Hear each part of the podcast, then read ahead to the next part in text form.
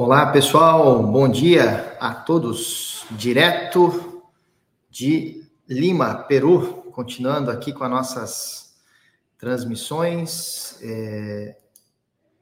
Deixa eu ver se está tudo certo aqui. Ah, iniciei aqui no, no Instagram. Bom dia a todos. Bom dia a todos.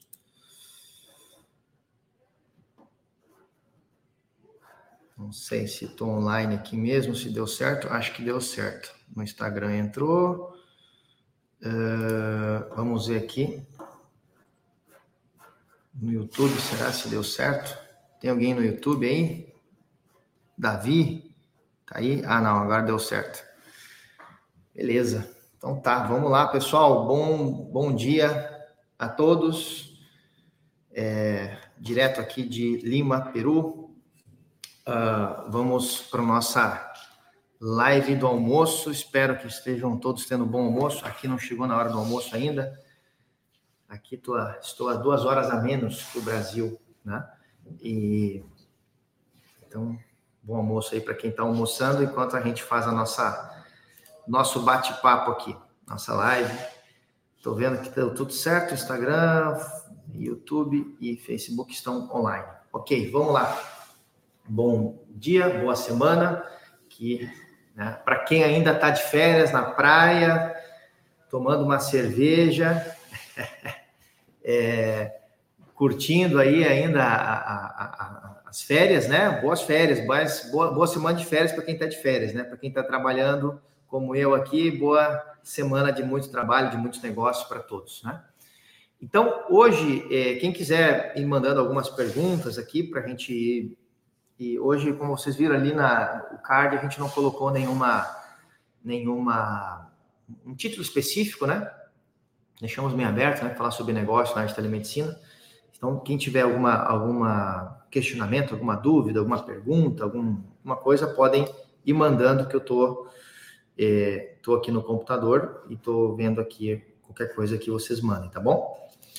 Mas, de qualquer forma, eu pensei em trazer aqui, uh, como a gente nas últimas duas lives do almoço, uh, falamos muito sobre B2C, sobre tráfego pago, falamos sobre uh, os desafios do crescimento do, do, B2C no mercado, falamos sobre.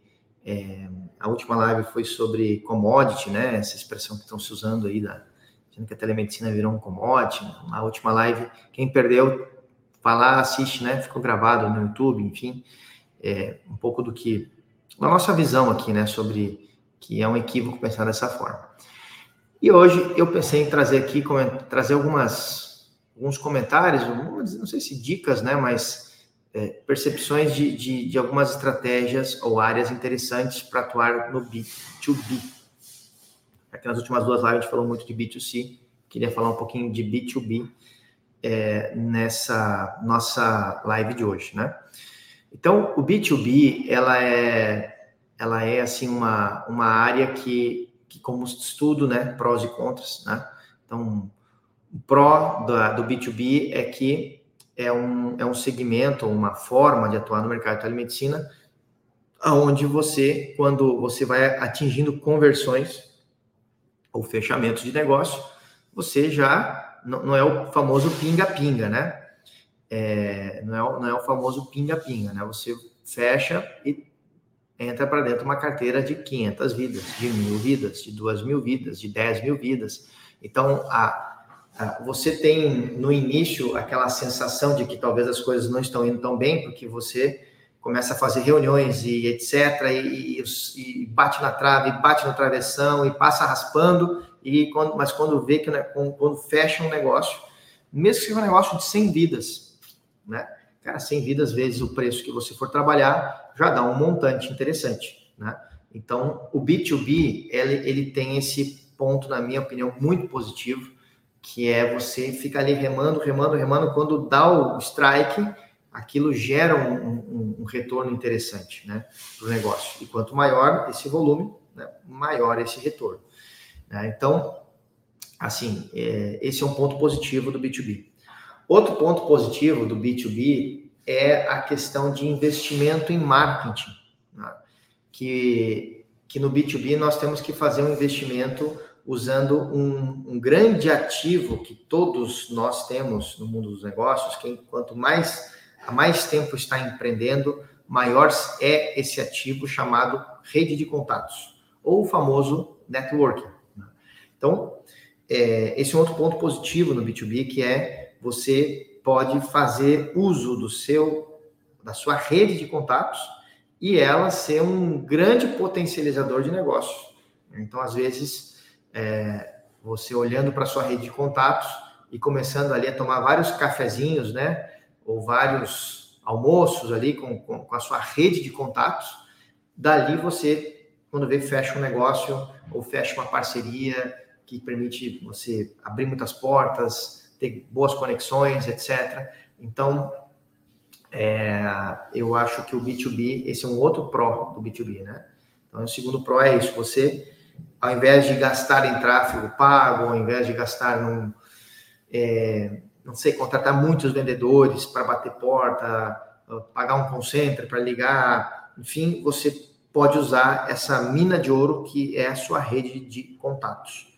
Né? Então, porque a sua rede de contatos te conhece, conhece o teu histórico, conhece a tua performance, conhece os negócios que você tem em outros segmentos, talvez, é, conhece a, a, sua, a sua trajetória, né? confia em você, né?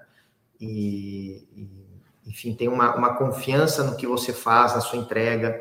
Se você tem um outro negócio vigente e, e te conhecem por aí, sabem que você ali, enfim, cumpre com a sua palavra, você é sério, você entrega, você tem qualidade, etc. Então, tudo isso fala por você. Então, essa. Por que, que eu, eu, gosto de usar essa expressão da mina de ouro? Porque, que, porque é, é, é, inclusive, intangível, mas é um poder muito grande, né? Porque imagina você faz uma ligação, fala com um contato, com um amigo, com um cara de outro, de outro negócio, de outro projeto, e ele te abre as portas e você fecha lá um contrato de milhões ano. Né? Então, cara, quanto vale né, a, a, a sua rede de contatos? É imensurável isso, porque talvez você pode até pensar, ah, não vale muito, mas talvez um daqueles caras ali é amigo no outro cara que é o cara que fecha o negócio contigo, entendeu? Então, assim, uh, dar uma peneirada na sua rede de contatos, eu acredito que é uma coisa que vale muito a pena, né? E isso é um pró do B2B, desse segmento do B2B, né? Porque é, a tua rede de contatos te permite isso, né? Te permite essa, essa grande vantagem, né? É, e gostaria de, já que hoje a minha ideia era falar mais sobre B2B, né? É, queria comentar com vocês também dois mercados que eu vejo um potencial assim muito, muito grande, né? Vejo pelo, pelo resultados que parceiros que estão atuando nesses segmentos têm performado, né? E também porque é um, é um segmento que a gente também vem conversando, vem é, fazendo reuniões junto com parceiros, entendendo, ouvindo o lado de lá, né, desse, desses, desses dois segmentos que eu quero trazer aqui, que um deles é o segmento de sindicatos. Tá? Sindicatos é um segmento muito interessante, por vários motivos. Né? Um deles é que é um segmento que, que tem muitos sindicatos no Brasil, né, cara? São milhares de sindicatos no Brasil, né? Claro que tem sindicatos minúsculos, super pequenos, e tem sindicatos extremamente numerosos, né? Então, tem sindicatos de 50, 100 mil trabalhadores, 30 mil, 10 mil, tem sindicatos muito numerosos no Brasil. Né? É, então, o Brasil é um país dos sindicatos, né? Não vou nem comentar muito a respeito, né? Porque a gente vai entrar num viés de, de, de, assunto político, né? Mas o ponto é que o Brasil tem muito sindicato, né? Em todas as cidades tem inúmeros sindicatos, né? E nós temos também uma outra, um outro personagem nesse, nesse mercado, que são as federações que aglutinam os sindicatos. Né? Tem a Federação dos Sindicatos dos Sapateiros, tem a Federação do Sindicato dos Motoristas de tal coisa, né? Então, a federação, como qualquer ente federativo, né, ele, ele cumpre o papel de unir né, vários players daquela classe. Então, uma federação, do, um exemplo, né, dos, dos trabalhadores, do, dos calçados, é uma federação que se comunica, que faz eventos, que se conecta com todos os sindicatos daquela classe. E aí tem as federações regionais, federações estaduais, federações nacionais, né? Vários, várias, ah, digamos assim, abrangências de federações. Mas não vou ir nem na federação, que é o, que é o top, né? Que é, se pegar uma federação de um segmento, né? Você está falando de muitos sindicatos. Mas vamos falar só do, do sindicato em si, né?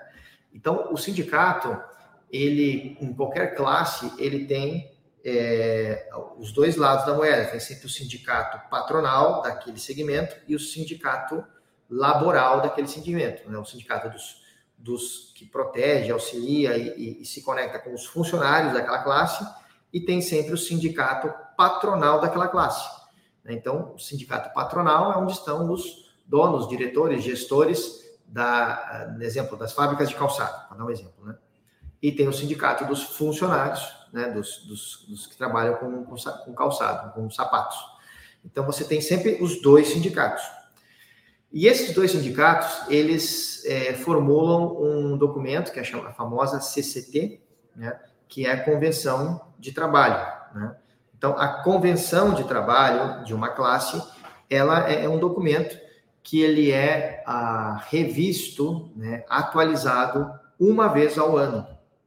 Então, todo sindicato ele tem esse documento, essa revisão anual, que sempre já tem um mês marcado. Né? O mês tal é o mês da revisão da CCT do ano. Né? Então, existe para cada sindicato uma janela de tempo onde você pode atuar. Né?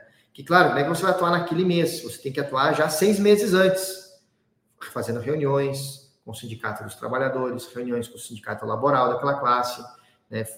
Fazendo um processo comercial de prospecção ali, até que você consiga estar pronto de, digamos assim, participar, né, é, ou de certa forma influenciar na atualização da convenção de trabalho do próximo próximo aniversário, digamos assim, né, um mês que corresponde.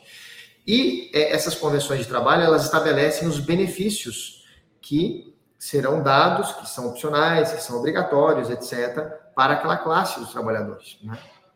Então, os sindicatos são carteiras que você tem esse, esse, esse poder de conseguir é, atingir uma grande massa. Né?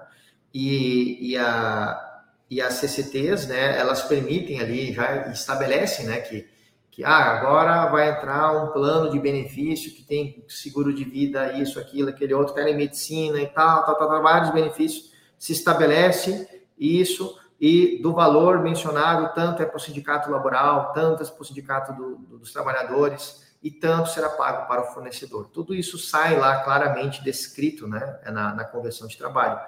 E aí, isso acontecendo, né, isso vai para Brasília, é homologado, volta, bom, aí, cara, aí você tem ali um ano para você é, trabalhar né, com adesões da, das empresas, né, porque elas têm que aderir aquilo ali que foi, definido na CCT. Então, é, uma, é um mercado muito interessante, né? É um mercado muito interessante porque de certa forma, eles buscam, né, os sindicatos buscam ter uma melhor remuneração como sindicato, né?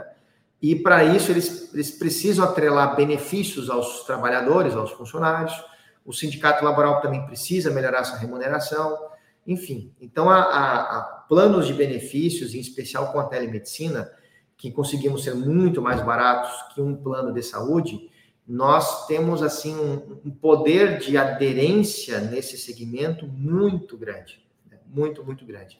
Que inclusive é, é, muito comum a gente ver, na verdade, os próprios sindicatos buscando as empresas de telemedicina, buscando os nossos parceiros, né, como um meio de, de enfim, de, atingir isso, né? Aumentar a remuneração do sindicato, entregando benefício ao, ao, ao trabalhador. Então, são carteiras muito interessantes, né? e, e não são carteiras que, que têm assim esse risco, vamos dizer, que o B2C tem, né, como a gente falava nas últimas duas lives, de uma alto uso, de uma alta sinistralidade, né, de um uso abusivo, né, pelo contrário, são, são carteiras que sim têm uso, mas não é um uso abusivo, né? Então isso permite, né, como nós, como fornecedores do serviço, é, digamos assim, entregar um bom serviço, né, de uma maneira rentável, né? Porque a gente precisa disso também, né? Para que o negócio siga se desenvolvendo, siga melhorando, siga, a gente possa seguir crescendo, né? É, o parceiro ter uma boa remuneração, os sindicatos, enfim, ou seja, é um é realmente um é um segmento de um ganha-ganha muito grande, na minha opinião, na minha visão, do que estamos vendo na prática acontecendo, né? Então, queria aproveitar para lançar, já que a ideia é falar um pouquinho de B2B, dar uma sugestão de segmento para atuarem, né? E moverem os seus contatos aí em direção aos sindicatos, né?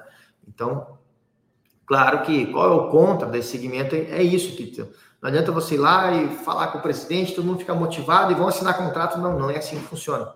Né? Então tem essa, essa, essa burocracia que não é uma coisa tão complexa como o mundo público das prefeituras, né? tem muitas outras complexidades envolvidas, é, mas é um segmento que podemos, como um mercado privado, atuar diretamente, né, cumprindo com esse, com esse rito da, das convenções de trabalho e, e, que já é uma coisa clara estabelecida no mercado e que as, os sindicatos, inclusive, já nos dizem, ó, oh, pessoal, vamos correr que, que vai ser em fevereiro a nossa CCT aqui, então nós temos que correr, vamos negociar, vamos encontrar um meio, vamos definir o um projeto e tal, temos o mês de janeiro para isso, entende já?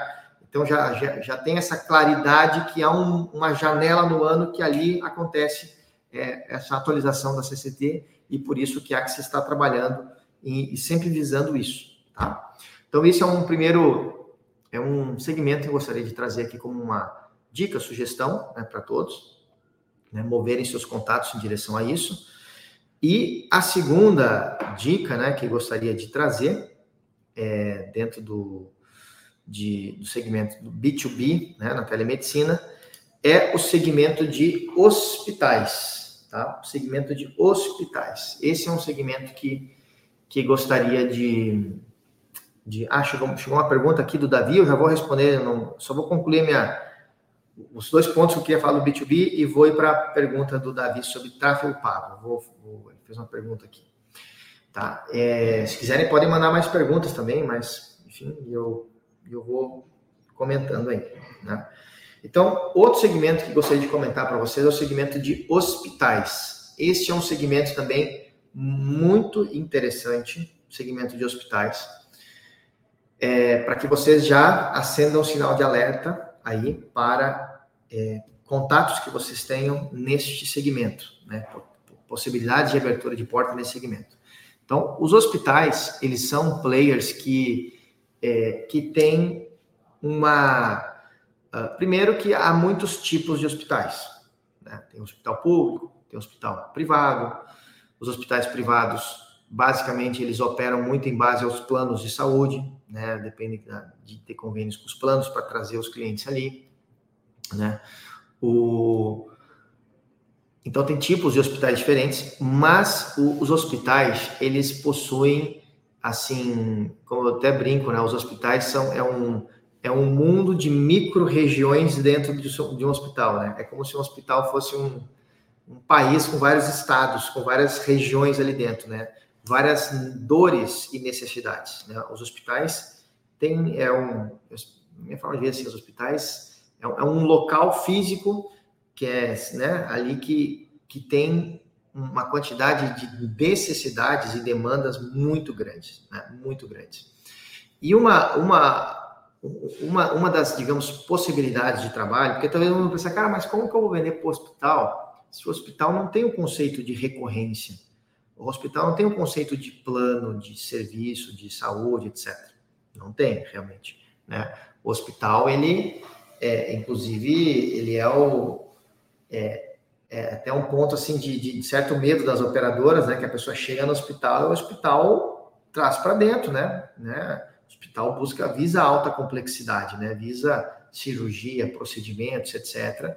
E é aí onde ela também, esse é o serviço dela, é aí onde ela, quanto maior a alta complexidade, maior a margem, maior o crescimento do hospital, né? E então ele não tem o conceito de recorrência, né?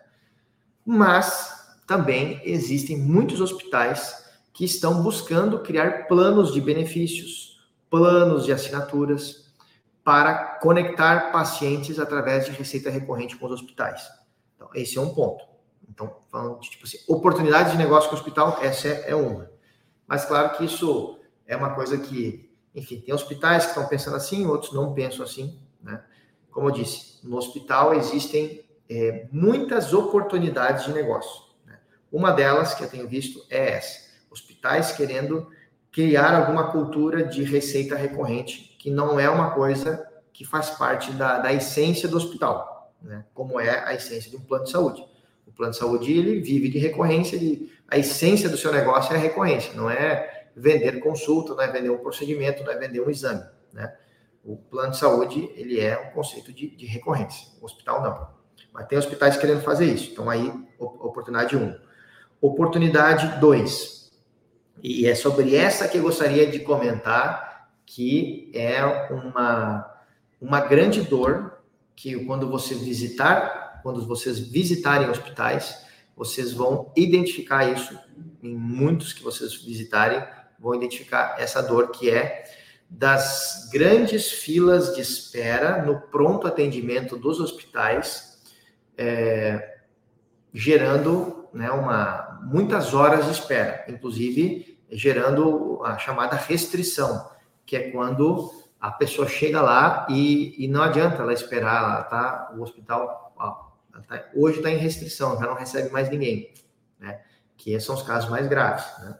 Que aí você chega no hospital e, e não adianta ficar lá 10 horas esperando que está em restrição, não tem, não tem o que fazer, né? Então, existe um, um, um acúmulo de uso do hospital para baixa complexidade muito grande. Então, visitamos já muitos hospitais e estamos também trabalhando aqui na Rapidoc, visitando hospitais, conversando com hospitais, né? É, inclusive, né, para quem acompanha nosso programa de entrevistas, a Rapidoc Talks, observem lá que a última entrevista que fizemos foi com o CEO de um grande hospital, né? É, então, uma entrevista muito legal, que inclusive recomendo muito vocês assistirem ela, porque ali ele, é, o Dr. Rafael Cremonese, né, ele falava muito sobre a visão de futuro da saúde, como que, que papel os hospitais cumprirão, né, dentro desse, dessa grande cadeia da saúde no futuro. É, então, enfim, tudo isso é um, é, é um ponto é, assim interessante, né? Interessante de, de se aprender ali com ele, né? Bom, mas aí, então, a, nos hospitais, então, é muito comum um problema cíclico nos hospitais é as filas de espera muito, muito grandes, né? Muito, muito, muito grandes. Tá? Então, você vê lá, é, hospitais que a gente já visitou, filas de espera de 4 horas, 5 horas, 6 horas, 7 horas.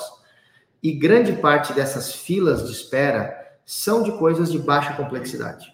Que isso é uma grande dor dos gestores de hospitais, que é, cara, o pessoal tá com uma coisa simples que poderia ser resolvido pela telemedicina e vai ao hospital, forma uma fila, né? E fica ali horas e horas e horas e horas. Então, naquela conglomerado de gente esperando quatro, cinco horas, tem ali muitas pessoas, um percentual altíssimo que é de baixa complexidade, né?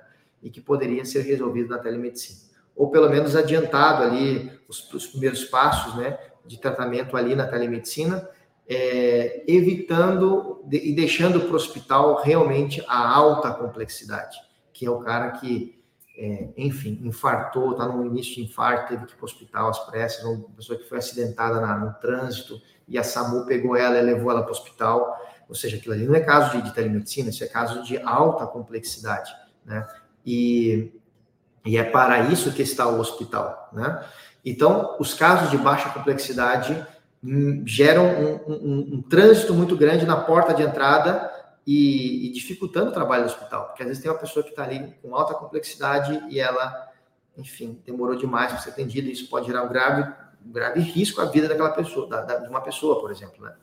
Então, uma das coisas que a gente está estudando desenvolver em alguns hospitais é uma solução de pronto atendimento para o hospital, né? que em resumo é muito simples, né? A pessoa ela chega né, no hospital, a enfermeira faz uma triagem e ela avalia o caso, né? Ah, que é um caso que a telemedicina já pode é, atuar, né? Ou seja, a enfermeira faz ali a, a, essa, essa avaliação e ela fazendo essa avaliação, ela já pode, inclusive, orientar o, o paciente. Como é o caso de um hospital que a gente está discutindo aí um projeto, que aí a, a, enfermeira vai atuar da seguinte forma, né? Ela vai ver, não, olha, no presencial, a nossa fila aqui está em três horas, mas na telemedicina, você pode clicar ali e vamos te colocar no computador e você vai ser atendido em breve, né?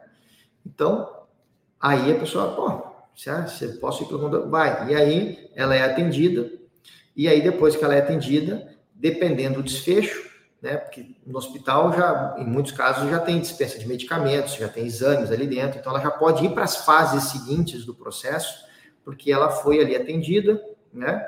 Aí a gente imprime ali o, o receituário, etc., a descrição do médico, ou a gente pode, inclusive, trabalhar com integração com, com o hospital, né? Como é o caso desse projeto, a gente está trabalhando dessa forma, uma, porque ele precisa dar continuidade naquilo dentro do hospital, né, daquela da, do, do, fluxo de atendimento do hospital, e aí com isso a pessoa já pode ir para as fases seguintes, ao invés de ter que esperar três, quatro, cinco horas para falar com o médico e ele dizer não, você tem que fazer o exame tal e tal e tal.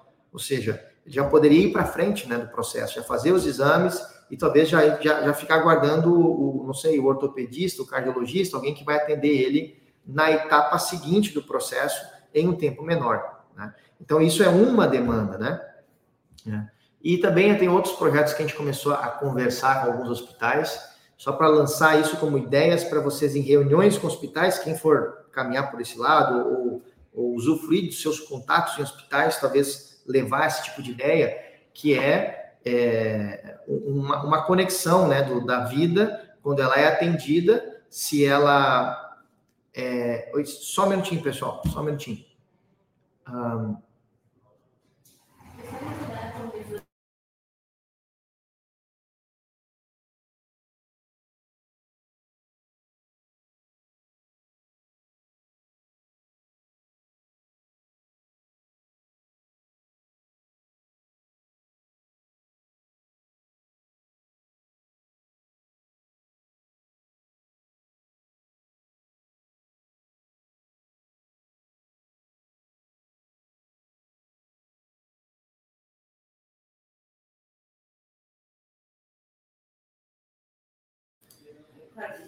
Perdão, pessoal. É, já seguindo. Então, uh, então o que eu estava falando? Bom, aí uma outra ideia para vocês lançarem em hospitais. Opa, vi que chegou mais umas perguntinhas aqui do Anderson. Bom dia, Anderson. Já vou tacar, chegar aqui nas perguntas. Estou concluindo aqui ó. o ponto. É, então, sobre hospitais. Hospitais que queiram ter sua recorrência, né, cartões de benefício, etc. Hospitais pronto atendimento, né, zerar filas ou diminuir as filas do pronto atendimento do hospital, isso é um outro ponto, outra necessidade. Quarta, terceira ideia para vocês levarem aos hospitais é criarem é, uma espécie de criarmos, né, uma espécie de, de encaminhamento. Pensa o seguinte: o cara foi atendido pela telemedicina e o médico identificou que ele precisa ir para o hospital e de alguma forma essa informação ou esses dados, né, se, se há uma vida daquele hospital, a gente já direcionar essa informação para o hospital para que quando ela chegue lá, é, ela já tenha, o hospital já esteja preparado para receber o caso dela. Então, isso é um outro projeto também que a gente começou a discutir com o hospital. Não está pronto, está na fase ainda das discussões de como a gente implementar e, e tudo mais, mas é uma ideia que eu queria lançar aqui para vocês, quem for né, é, conversar com hospitais, levar esse tipo de ideia, né? Porque, repito, né, alguns hospitais que a gente tem conversado têm achado muito válido esse tipo de solução, esse tipo de ideia, né? Da telemedicina encaminhar para o hospital, né?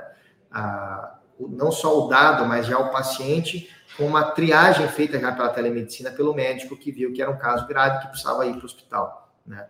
Então, isso é um caso. E outro caso também é uh, também necessidades que a gente tem conversado com hospitais, que é de estabelecermos é, plantões de especialidades em, em, casos onde o hospital precise disso. Digamos que o hospital precisa de um plantão de cardiologia, né? E de X horas por dia, X horas por noite, X horas por final de semana, e a gente estabelecer e vender isso em forma de um projeto para o hospital, para dar disponibilidade exclusiva de uma determinada especialidade médica ou de determinadas especialidades em dias e horários combinados em que o hospital esteja carecendo daquela classe de especialidade. Né? Então, isso também é uma outra, é, vamos dizer, uma outra dor, que uma outra necessidade que, que escutamos né, em, em conversas, reuniões com hospitais, e também queria lançar isso, né? Porque lancei aqui então quatro, vamos dizer, ideias para vocês porque sugerirem em reuniões com hospitais. Né? Essas quatro ideias, teve casos de eu, de eu, lançar isso em hospital, que a ideia do pronto atendimento, ele diz, cara, Ivan, isso aqui não, não tem interesse, porque aqui não tem fila, hospital novo, recém-criado, não tem fila nenhuma, eu quero que tenha fila, não tenho problema de fila, né? Mas eu não tenho uma especialidade tal que eu não consegui contratar até hoje. Se você conseguisse um plantão de neurologia, isso vai me ajudar, vai me ajudar muito, porque eu não estou com essa dor, entende? Então você vai, vocês vão perceber quem for entrar no segmento de hospitais que como é um, é um, são, são mundos de tantas necessidades, vocês vão ver que dependendo o, a localização do hospital, o perfil de atuação dele, o mercado que ele atua, vocês vão escutar essa classe de, de vamos dizer, de dores, de necessidades, de, de questionamentos, de, de, de, necessidades diferentes que terão. Porém, vocês sempre vão escutar uma coisa que eu estou percebendo, que estou começando a andar um pouco mais em hospitais, é, percebendo algo que se repete muito, que é sempre tem uma dor. Né? Às vezes você lança uma ideia, não, isso não precisa, ah, isso aqui não, não, a gente não quer ter cartão de benefício, mas tal coisa é uma dor nossa. Tal coisa a gente está precisando, buscando uma solução de redução de custo médico, de melhoria do serviço, de integração, de agilidade, etc. Sempre tem alguma dor. Né? Isso é uma das coisas que me chama a atenção no segmento de hospitais. E outra coisa boa do segmento de hospitais, que em sua grande maioria, né, claro que tem hospitais que são 100% públicos, mas é, há uma grande maioria do mercado, que eu não sabia agora, eu não tenho esse dado, tá? É nada que o nosso bom amigo Google não, não nos ajude a, a, a, nos dar a informação, que o percentual de hospitais privados é muito grande. Né? E um hospital privado pequeno fatura milhões e milhões e milhões, né? porque é, é, um, é, um, é, uma, é uma corporação né? que, vamos dizer assim, que por menor que seja, já é muito grande comparando com uma clínica, comparando com um laboratório, comparando até mesmo com uma operadora de saúde, né? Então, é, é um ente privado, ou seja, a gente não tem esses trâmites, essas dificuldades que os entes públicos têm, ou até mesmo o sindicato, era ponto anterior aqui da dica, né?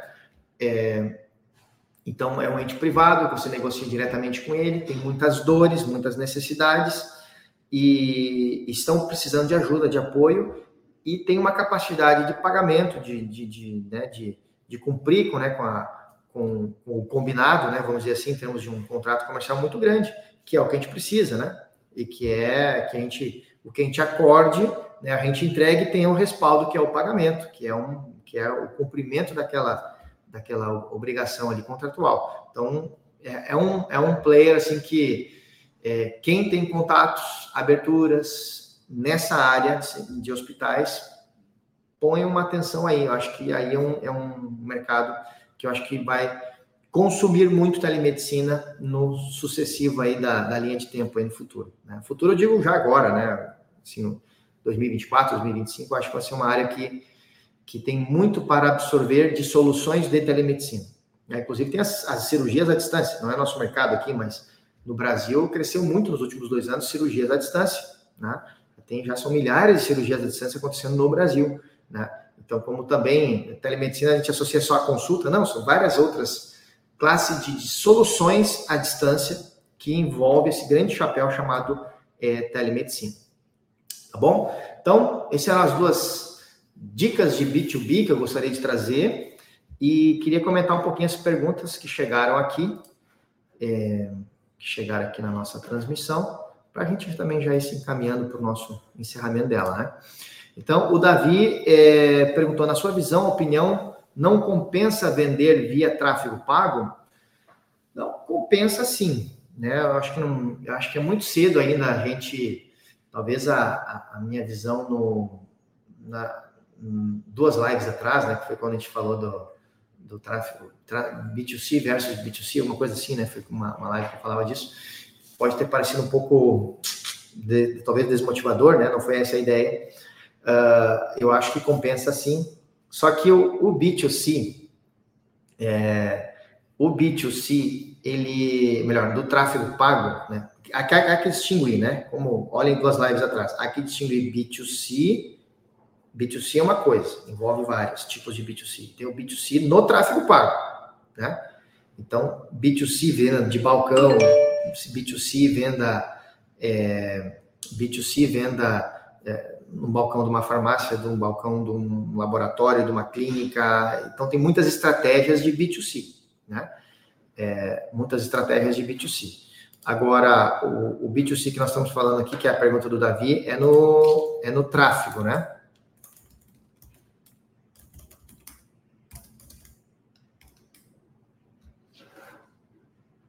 É, deixa eu voltar aqui, entrou uma mensagem aqui, peraí. É, é no tráfego. Então, qual que é o, o, desafio que eu vejo assim no mercado de tráfego pago? É, é que, tipo assim, você tem que tem que saber fazer o tráfego pago. Né? Como, é, como é que eu posso dizer? Ou seja, não basta só fazer um anúncio com card de uma pessoa sendo atendida pelo computador, o médico no computador, e, e o cara vai clicar e vai comprar. Não vai. Né? Porque o, o, o consumidor brasileiro, ele já está bem desenvolvido. Né? Inclusive, muitos aí, gurus do marketing digital, falam muito disso, tá? Nesses cursos de marketing digital, já fiz vários aí.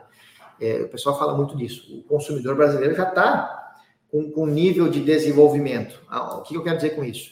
É, é só olhar para vocês. Se vocês vêem um cardzinho, assim, mais ou menos, e, e vocês clicam e compram, não, talvez, talvez nem clicam, né?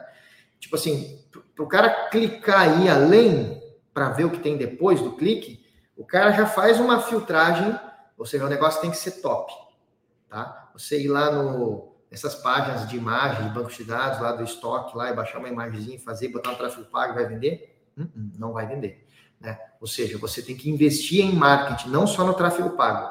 Você tem que investir em um gestor de tráfego, você tem que investir em um, um designer top que faça cards e faça vários criativos e o gestor de tráfego trabalha com 10, 20, 30 criativos diferentes. Tá? Tô dando só porque eu, eu, eu estudo um pouco esse mundo do marketing, a gente tem um, um setor de marketing muito atuante na Rapidoc, eu já fiz um monte de curso sobre isso aí, então alguma coisinha a gente sabe, né? Então você tem que investir em pessoas tops que vão montar uma estratégia pesada para você. O exemplo, quando o cara clica e cai numa página de conversão na internet. Cara, essa página de conversão ela tem que ser é, é, ela tem que ser top essa página de conversão. Olha para vocês, se vocês clicaram no anúncio e caiu num negócio meio assim, cara, não vai converter, né? E se você observar os, os bons, os bons ou os grandes vendedores de via marca digital, você vê que, que é uma. Aí você precisa ter um outro profissional que é o copywriter, né? Que é o cara que vai montar aquele texto persuasivo, quebrando objeção e tal. Então, cara, você vê que você tem que investir além do tráfego pago, investir, é, investir em uma equipe de marketing para fazer uma coisa de alta qualidade. Então, esse é o, é o ponto. Cara, ah, não, não, só quero botar aqui que 20, é 200 reais no tráfego pago, quero vender. Cara, não, não vai vender. Né? Então, então, isso que tem que, é, tem que tem que pensar muito no tráfego pago, que é você a sua capacidade de investir em um, profissionais que vão fazer uma entrega profissional para conseguir gerar conversão. Eu acho que é, esse é o desafio do tráfego pago. Esse é, para mim, é o desafio, que é um desafio de investimento, inclusive, né? Que você tem que estar tá disposto para investir e para ter uma boa, para conseguir ter uma boa conversão, tá? Deixa eu seguir que foi chegando mais coisas aqui, para senão eu vou ficar só na pergunta do Davi no avanço. O Anderson, você, o, que, o que você acha que é um tempo razoável de espera para atendimento na telemedicina? Bom, é, eu acho que um tempo razoável, né, é que, que é o que a gente trabalha hoje na Rapidoc, nós trabalhamos a nossa métrica de média mensal de espera. Né? A gente trabalha numa métrica de 10 a 20 minutos. Então, eu diria que, só que quando a gente fala, isso é a métrica que a gente trabalha, né, de, de, de buscar que a média mensal. Só que né? Matemática é simples, né? É simples não, é de objetivo, né? Para você ter uma média de 10, significa que você tem casos que passa de 10, né? E casos que fica abaixo de 10, para dar na média 10, né? Então, que é o que a gente procura hoje, né? Falando de nossa estratégia, né? Então, a gente procura trabalhar para que essas a média, à medida que a média vai subindo, a gente vai trabalhando diariamente nos, nos plantões, né? Falando de, da nossa estratégia. Agora, do ponto de vista da pergunta sobre o tempo de espera, olha, eu acredito, eu falo assim, o que, que, eu penso conversando com, enfim, com tanta gente que a gente conversa aqui na AppDoc, né? Sobre o tempo de espera, que, cara, hoje um, é muito difícil uma pessoa ela conseguir um atendimento, né? Eu, pelo menos, eu nunca, com todas as pessoas com que eu conversei já sobre isso, né? Que as pessoas, às vezes, tipo, pô, Ivan, eu cliquei, esperei 15 minutos, cara, outra vez eu cliquei, foi um minuto, não sei o quê. Eu sempre faço a pergunta, cara, quanto tempo você leva para, ou levava para conseguir um atendimento médico presencial ou inclusive por telemedicina, né? Eu falo porque eu também tenho um plano de saúde, né? Que eu não consigo nenhum atendimento por menos de 30 dias. E é um plano relativamente, relativo não, muito caro, né? É um plano de saúde, eu não consigo um atendimento antes de 30 dias. Telemedicina, né? Um plano, né? É, de saúde. E isso é uma realidade dos, dos planos de saúde no Brasil, né? É, são poucos planos de saúde que têm um pronto atendimento digital. São poucos. Alguns sim têm. Sei porque é um mercado que a gente também está tentando entrar. Né? A gente tem algumas operadoras de saúde que a gente atende, então a gente está conversando com muitas operadoras de saúde. Né? Inclusive, eu falo isso muito para elas. Né? É, até hoje eu vou ter uma reunião com uma grande operadora de saúde para falar disso. Cara, hum, hum, vocês acham que estão entregando, mas esperar 30 dias, 15 dias para ter uma consulta para um plano de saúde que você paga 2 mil, 3 mil, 4 mil, 5 mil reais, cara, isso é. não tá legal. Né? Dá para você entregar uma coisa que você clica e espera 15 minutos, 30 minutos, que seja uma hora, mas não esperar 30, 15 dias, 10 dias. Né? Então, é, eu. Então, sempre que eu lanço isso em conversas, eu, eu nunca escuto alguém me dizer, cara, é verdade. Puxa, mesmo o meu o, o, lugar, o lugar mais rápido, eu levava duas horas porque eu tinha que pegar o carro, pegar o Uber, tal, o estacionamento, chegar lá e ainda ter a sorte de, de conseguir, né? Mesmo, mesmo em clínicas privadas, mesmo em pontos de atendimentos privados, né? Então, é, então o, o, o, tempo, cara, uh, é, então o tempo para ficar numa fila hoje de espera, assim, cara, é alto. Eu, eu lembro, cara, vou contar um caso assim, não, não, vou citar o nome do fornecedor, né, cara? Não quero detratar ninguém aqui, mas é, eu lembro logo que eu voltei para o Rio Grande do Sul, que eu morava em São Paulo, eu voltei para o Sul, aí a gente transferiu o plano de saúde para um plano de saúde lá do Rio Grande do Sul e tal. E aí deu um, deu um BOzinho com a minha filha, na época tinha dois anos, e, cara, fui no, no pronto atendimento do, cara, hospital mais top que tinha, que era cobertura, né? Fui lá no pronto atendimento, fiquei três horas esperando, né? Foi uns 40 minutos até chegar lá, daí fiquei três horas esperando, e a previsão era de mais duas horas ainda. Aí saí, comecei a ligar para um monte de amigo, conhecido e tal, até que achei um médico privado que pagamos uma fortuna para conseguir a consulta. Né? Aí foi mais, sei lá, um tempo, né? Uma hora, duas, até ligar, tal, achar a clínica, aceitar o preço que fosse, que a gente queria que a nossa filha fosse, né, tivesse um atendimento. E, cara, um plano super caro, cara. Então, é, aí tu imagina outras realidades, né, do cara que não tem plano, do cara que só tem um cartão de desconto de uma clínica popular, que, que só abre de segunda a sexta e sábado de manhã, e no domingo não tem atendimento, não tem para onde correr. Então, cara, quanto tempo esses caras, uma pessoa assim leva esperando? Horas e horas e horas, um dia inteiro, né? E eu lembro no hospital, que eu estava falando de hospitais, né? Fui no hospital esses dias, esses tempos aqui, há pouco tempo antes de vir aqui para Lima, visitar um hospital vi uma fila gigantesca. Falei, quanto tempo está essa fila? Nossa, a fila está quatro horas. Esse pessoal está quatro horas esperando. Né? Então, aí tu imagina a pessoa esperar, cara, uma hora. Eu, esperaria duas horas em casa, vendo Netflix, vendo TV, fazendo lá no sul, lá a gente gosta de fazer o churrasquinho do domingo, fazendo meu churrasco, eu espero duas horas, uma hora, 30 minutos. Né? Então, é, eu, eu acredito que, uh, que o tempo que a pessoa aceita esperar vai variar muito da, das experiências que ela teve com onde que ela é atendida. Mas o ponto é que hoje é muito difícil você ter algum lugar que você é atendido rápido, né?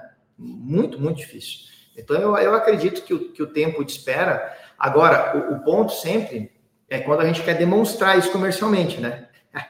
que aí a gente, a gente quer clicar e quer mostrar rapidinho, que é uma outra conversa que eu sempre falo, que é sobre é, vocês agendarem é, com o nosso time de suporte o dia que vocês querem fazer uma, uma, uma, uma como é que chama, uma consulta teste, pagar um videomaker tal, fazer uma gravação top e usar essa gravação em reuniões né? Porque na reunião a gente quer que seja rapidíssimo, instantâneo, para a gente demonstrar lá e conseguir fechar o negócio, né?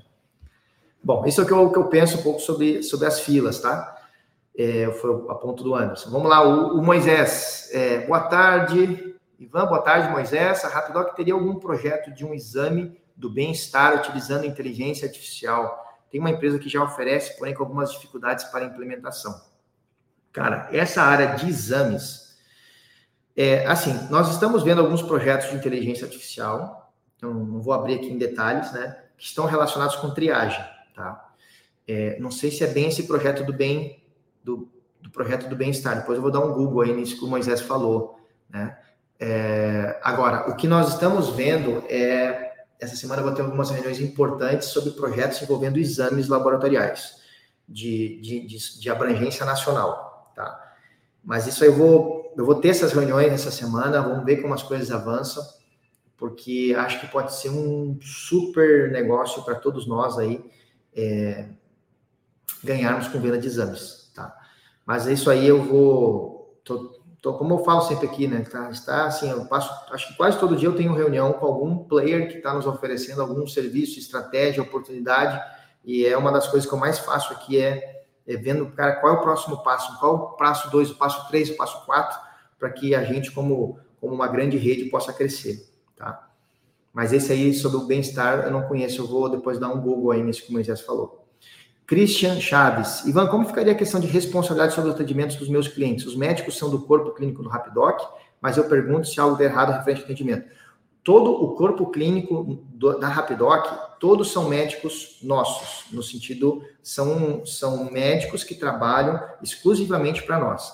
A gente não contrata nenhum serviço, como eu disse, terceirizado, né, de uma clínica ou de um outro prestador.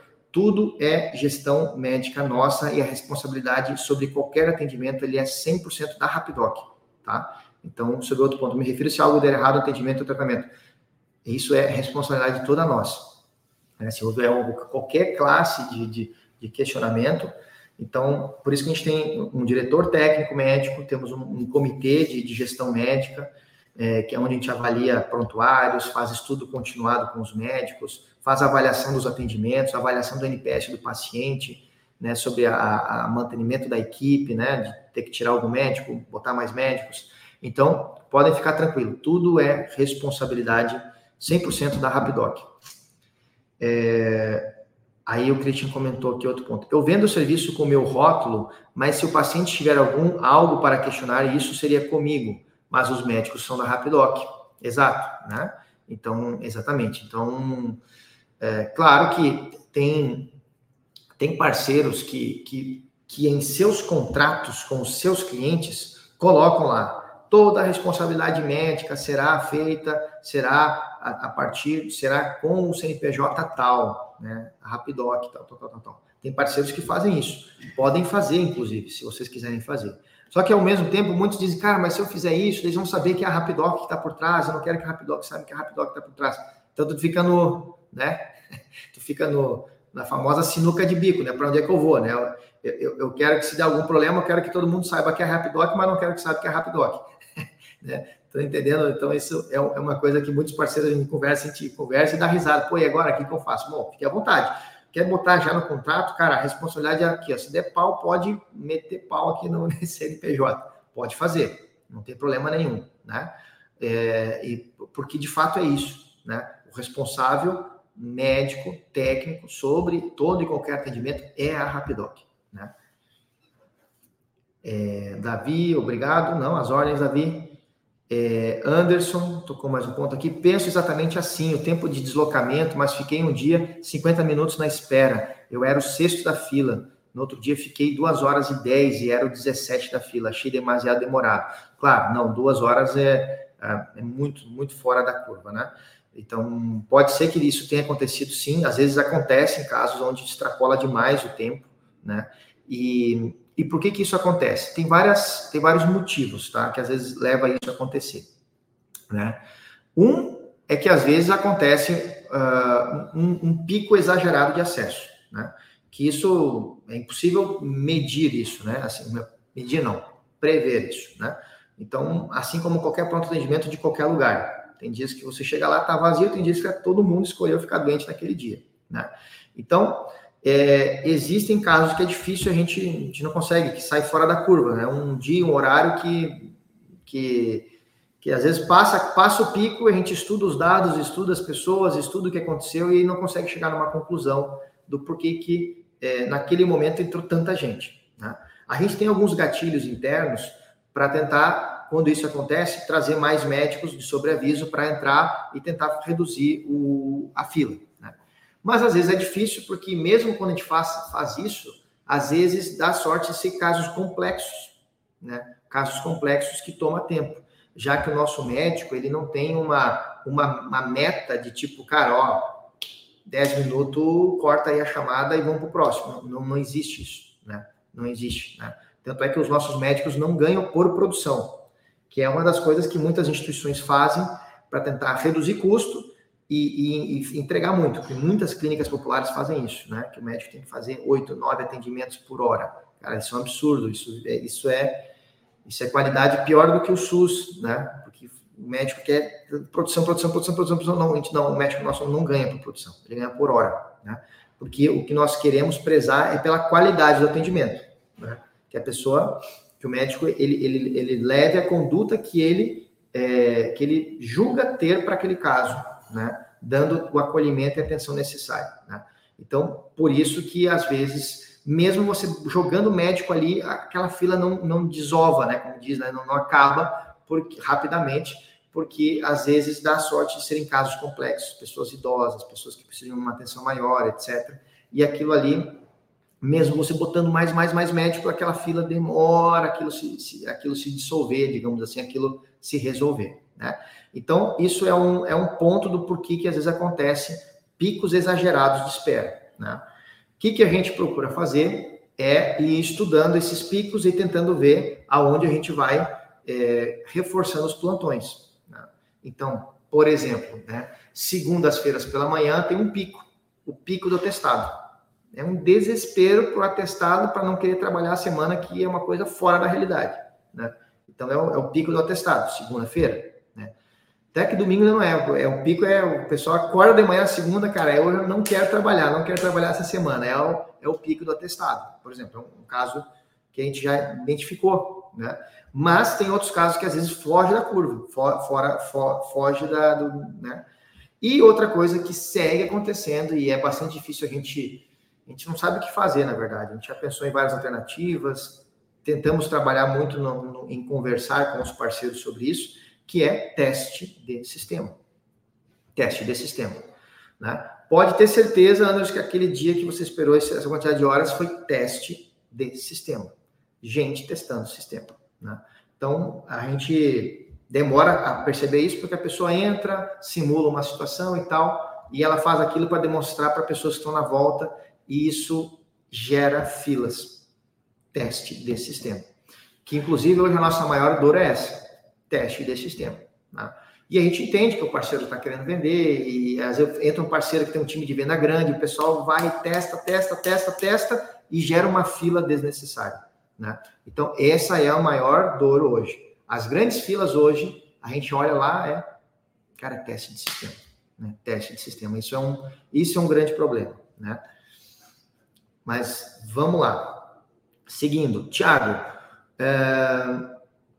Tiago Henrique, qual, com a possibilidade de cadastrar revendedores no nosso painel, os revendedores venderão, venderão a nossa marca, certo?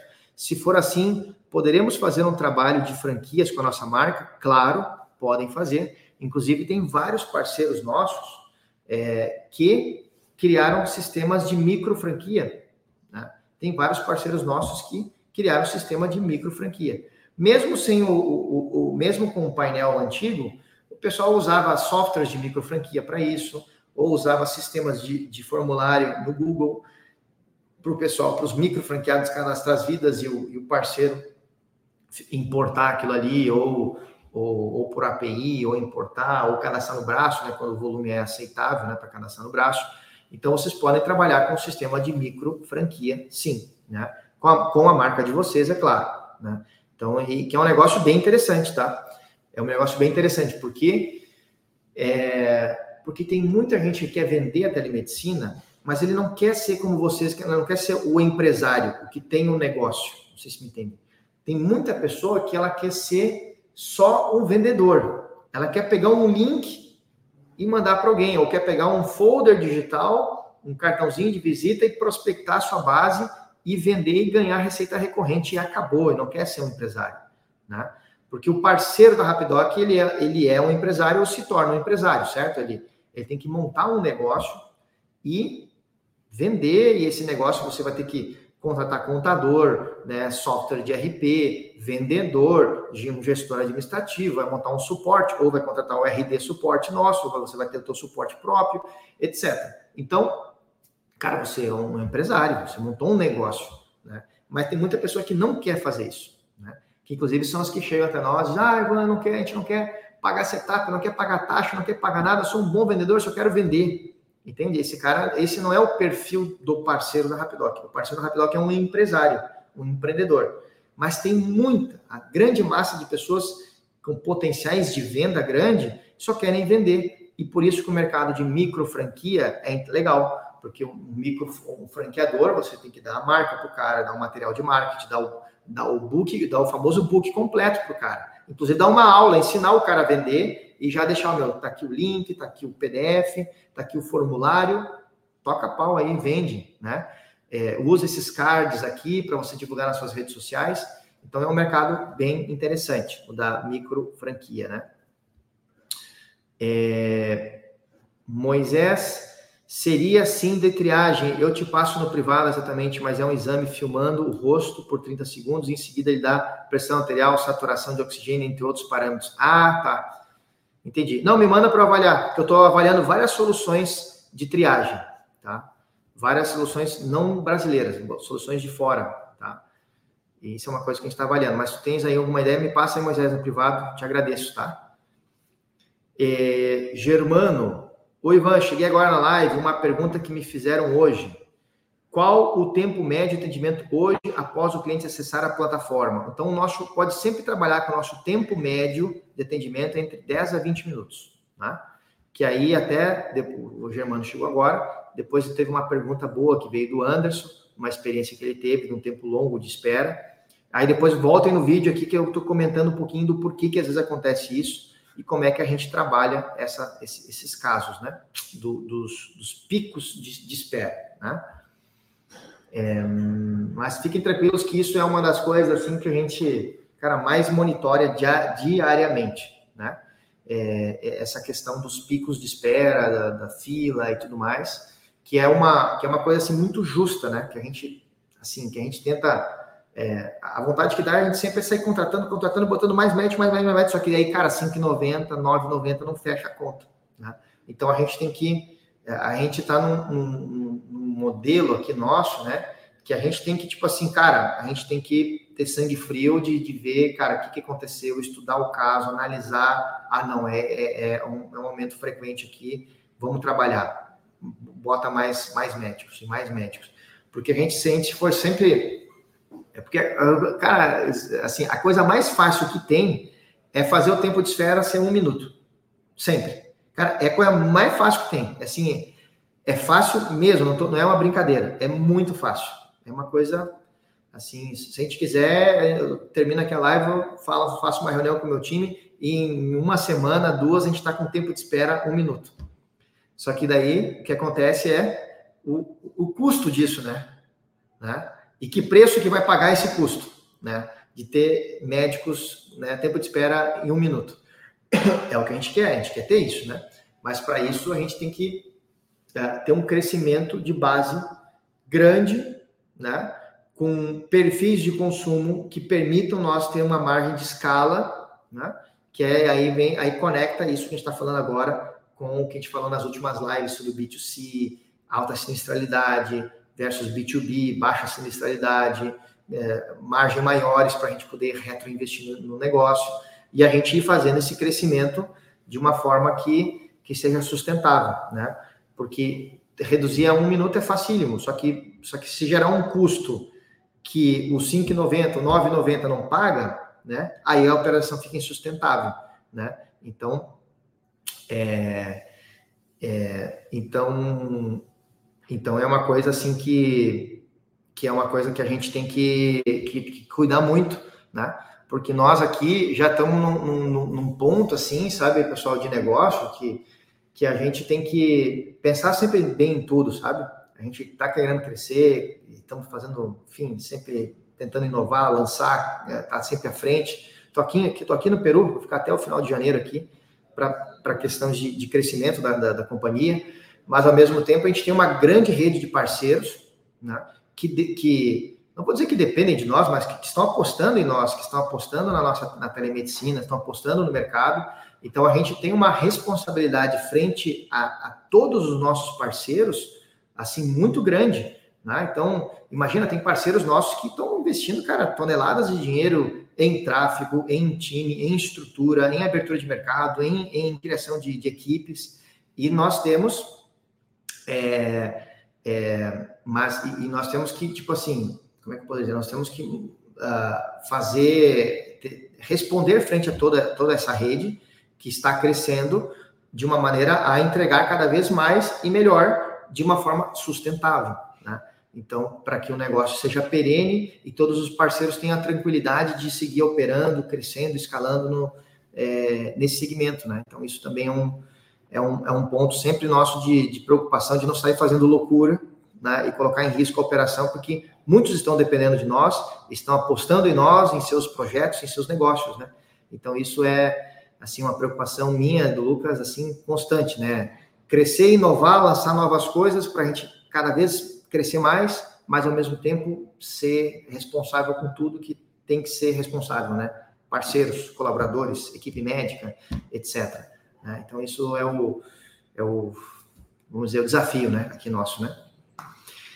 É, o Anderson, ah, me mandou ali os dados, beleza, Anderson, te agradeço porque é, porque com essas informações aqui, eu depois eu consigo já mandar para um pessoal nosso de gestão da área médica ali para a gente estudar esses casos, né?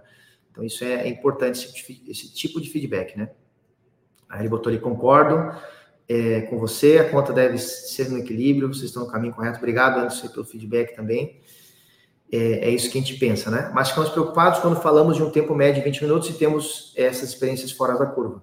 Não, com certeza, né? E também tem, tem casos, né? Eu citei um, um, um dos dois motivos, né? Que às vezes levam a, a, ter esses picos exagerados, mas às vezes tem, tem motivos também que foram que são erros de processo, né? Nossos aqui internos. Né? Eu vou dar um exemplo do que aconteceu. É, é, foi uma foi uma sexta-feira. Não foi essa sexta agora, foi na outra sexta antes do ano novo foi o dia 31 ou dia 30? Não, sexta foi dia 30. Que até acho que eu tô vendo aqui, o Anderson botou dia 30, né? Não, sexta-feira foi 29?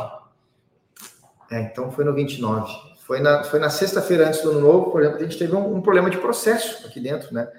Que, que foram vários médicos, né, que saíram de férias né, naquele dia, que estavam previstos na escala, e, e os médicos que tinham ficado de de, de, como é que se diz, de reemplaçar, tô falando misturando espanhol, de, de substituir, né?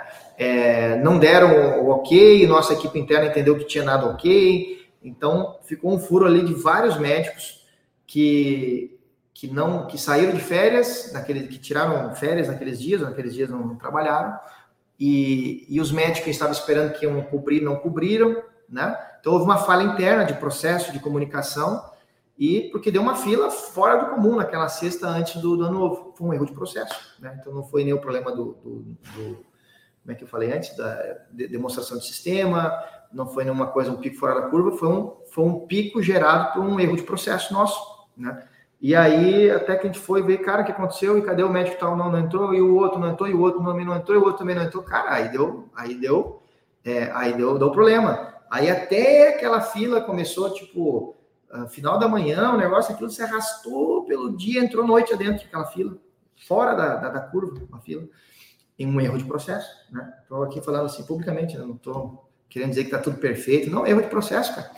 Aí aquilo ali já ativou um gatilho de, é, ativou um gatilho de, é, de, de rever processo, contratamos mais, um, mais softwares de, de, de estamos contratando software de gestão de processos, é, definir dono de, de, de, certas ações dentro e tal. É, então, isso foi um erro que, ao mesmo tempo, gerou uma melhoria do processo, mas aquele dia foi um Deus acuda, até correr atrás de médico para nos ajudar e tal, porque saiu fora do trilho aquele dia, né? Então, também tem casos, às vezes, que acontecem isso, e aí, pô, melhorar processo, contratar mais gente, botar mais gestor, e tal para melhorar o negócio, né? E o Jackson é, uh, falou um negócio: agendamento com médico especialista. Existe alguma maneira de facilitar esse agendamento? Hoje precisamos entrar em contato com, com o médico geral, solicitar o agendamento com o especialista, certo? E se o médico achar que deve ser solicitado, então solicita. Muitos clientes têm reclamado da dificuldade de conseguir agendamento com o especialista. É, existe alguma melhoria no futuro? Esse agendamento ser feito diretamente pelo parceiro dele? Sim. Então, Jackson depois eu aconselho para o Jackson e quem mais é, e quem mais talvez não esteve assistir a live a, a live do dia 31 de dezembro às 5 da tarde. Fogo, né? Todo mundo diz, pô, eu vou live 5 da tarde no 31 de dezembro. Essa foi a nossa última live. Quem fez foi o Lucas, que é o meu sócio. Eu, o Lucas é o COO, né? gestor de operações, e o CTO, gestor técnico da Rapidoc. Ele, nessa live, ele apresentou um novo painel de cadastramento de vidas, que vocês já estão, todo mundo já deve estar usando, e ali ele falou um pouco sobre é, os, os, próximos lançamentos e evoluções, e falou bastante sobre o porquê que não tinha um agendamento ainda, etc. Né? Então, em resumo, vou tentar resumir a live do 31 de dezembro. Então, nós vamos, nós vamos agora, nesse primeiro trimestre, né, até 31 de março, com o prazo máximo, foi o que ele, inclusive, ele falou publicamente ali na live, né? É, foi o prazo máximo que ele e o time da TI passaram para a gente, e inclusive ele falou isso publicamente ali.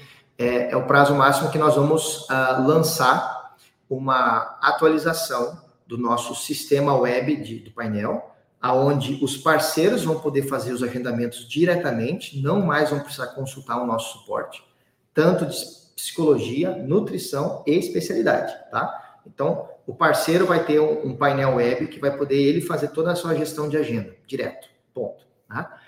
É, sobre o negócio do, de passar pelo clínico, é, isso vai seguir existindo porque para ter direito à consulta do especialista sem custo, tem que passar pelo clínico e o clínico tem que dizer que, que precisa daquele cardiologista, por exemplo, né? Mas vocês sabem, ou se não sabem, eu aqui repito, né, que pode sempre, né, ah, mas eu quero agendar direto um cardiologista para meu, pro meu, pro minha vida. Pode, só que se não passou pelo clínico, daí não tem direito a ser gratuito. Aí tem que ser pago, né? Custa 90 reais.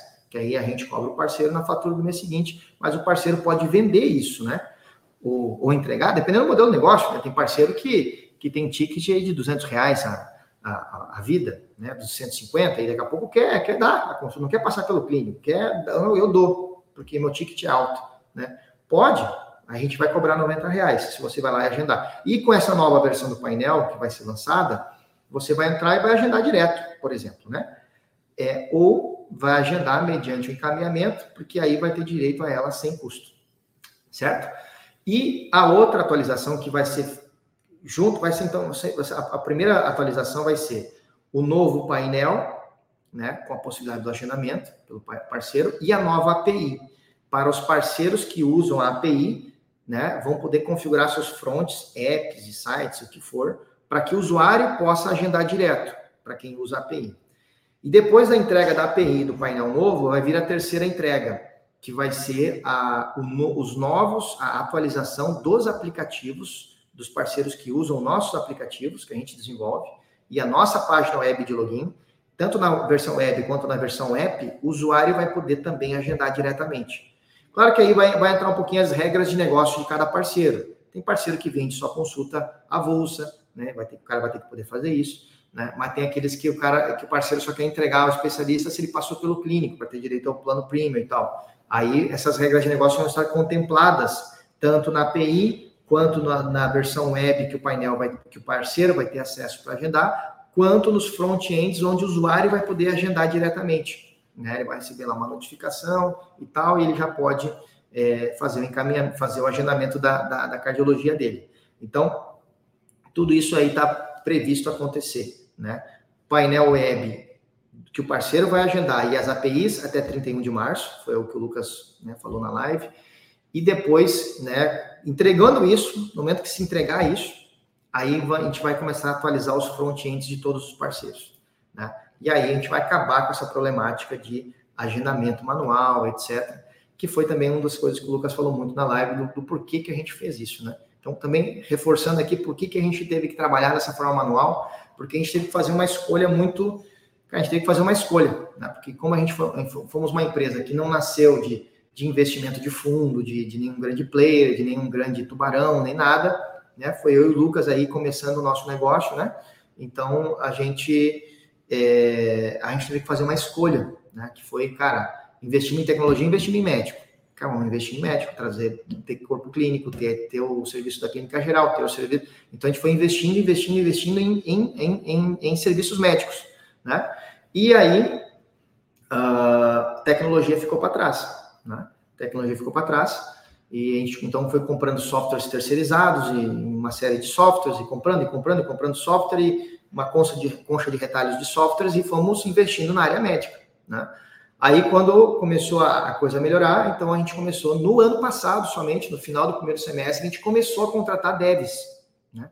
Porque então era o Lucas, né? O Lucas era o Maurício, era o, naquela live do Maurício que eu fiz aquela outra vez, o Lucas era programador, back, front, analista, é tudo, né? Ele mais um rapaz que ajudava ele, e aí nós começamos no ano passado a contratar devs, né?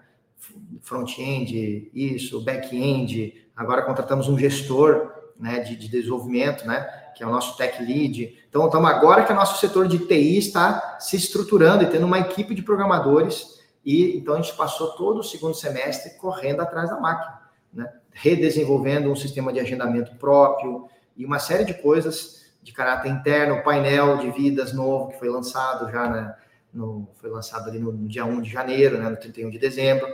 Então, resumindo, foi, foi essas escolhas que a gente teve que fazer e a tecnologia ficou para trás. Né? E agora a gente está botando aí, né, mirando os, vamos dizer, os canhões para isso, para essas entregas de tecnologia serem é, acontecerem. Né? Bom, acho que toquei todos os pontos, já passei da nossa uma hora, que sempre, que sempre buscamos cumprir aqui, né? É... E... Ah, chegou aqui uma mensagem aqui no, no do Marcos Marques, né? É, poderia deixar um médico apenas para realizar os testes, né? Então, é, é uma, é uma, é uma possibilidade, né? Né? O, o que a gente já pensou foi, na verdade, ter um, uma equipe de testes tipo de, de enfermeiros, né? Para fazer. Mas o problema é que tem muita, tem muita gente que quer testar falar com um médico, né? simular uma dor e ver o que o médico fala. Então, cara, é um, é, é um problema. É um problema existencial esse do teste, né? É, porque é caro pagar médico para fazer teste, né? O médico está ali para atender as pessoas. Então, isso é um, é, um, é um grande desafio nosso aí.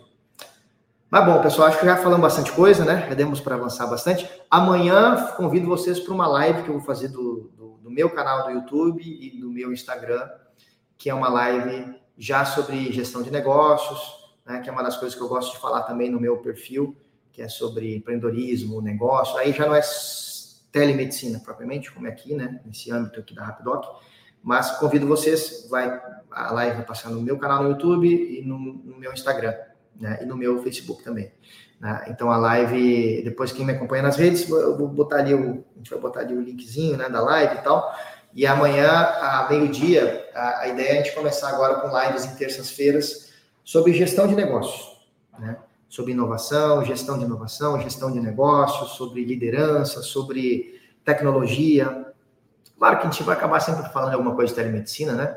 Que é o mercado que a gente está inserido, mas, é, mas a ideia é ser também assuntos de gestão de pessoas, troca de ideias, falar sobre softwares que a gente usa, enfim, é, um, é uma, uma, pegada, vamos dizer assim, mais de gestão de negócios, que, que eu vou começar fazer nas terças-feiras, amanhã vai ser a primeira, então convido vocês também, né, porque uma das coisas que eu gosto também é escrever livros, então quem vai no meu perfil no Instagram, podem lá nos, nos highlights, vocês vão ver os, os quatro livros que, quatro e-books, né, livros que eu, que eu escrevi, né, então que tem dois lá de gestão de produtividade e tal, então são coisas que eu quero também falar nessas lives de terças-feiras de negócio, falar sobre produtividade, dicas, estratégias, enfim, falar sobre essas coisas todas aí, tá bom? Então ficam aí convidados, quem quiser participar vai ser amanhã às 12 horas do Brasil, tá bom?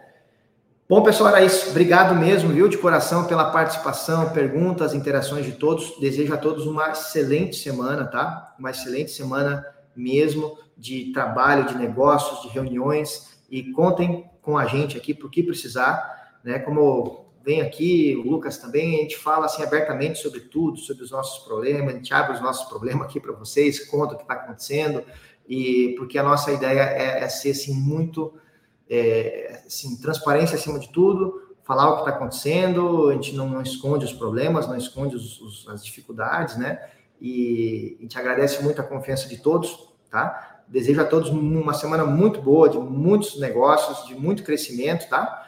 E, e repito, contem com a gente o que precisar aqui na Rapidoc. A gente está aqui, como vocês, aí batalhando para a gente crescer. Tá bom, pessoal? Fiquem com Deus, uma boa semana. Quem está de férias, curte aí as férias. E quem já está aí, na, que nem nós, aqui na Labuta, bons negócios, uma boa semana. Fiquem com Deus, pessoal. Até mais.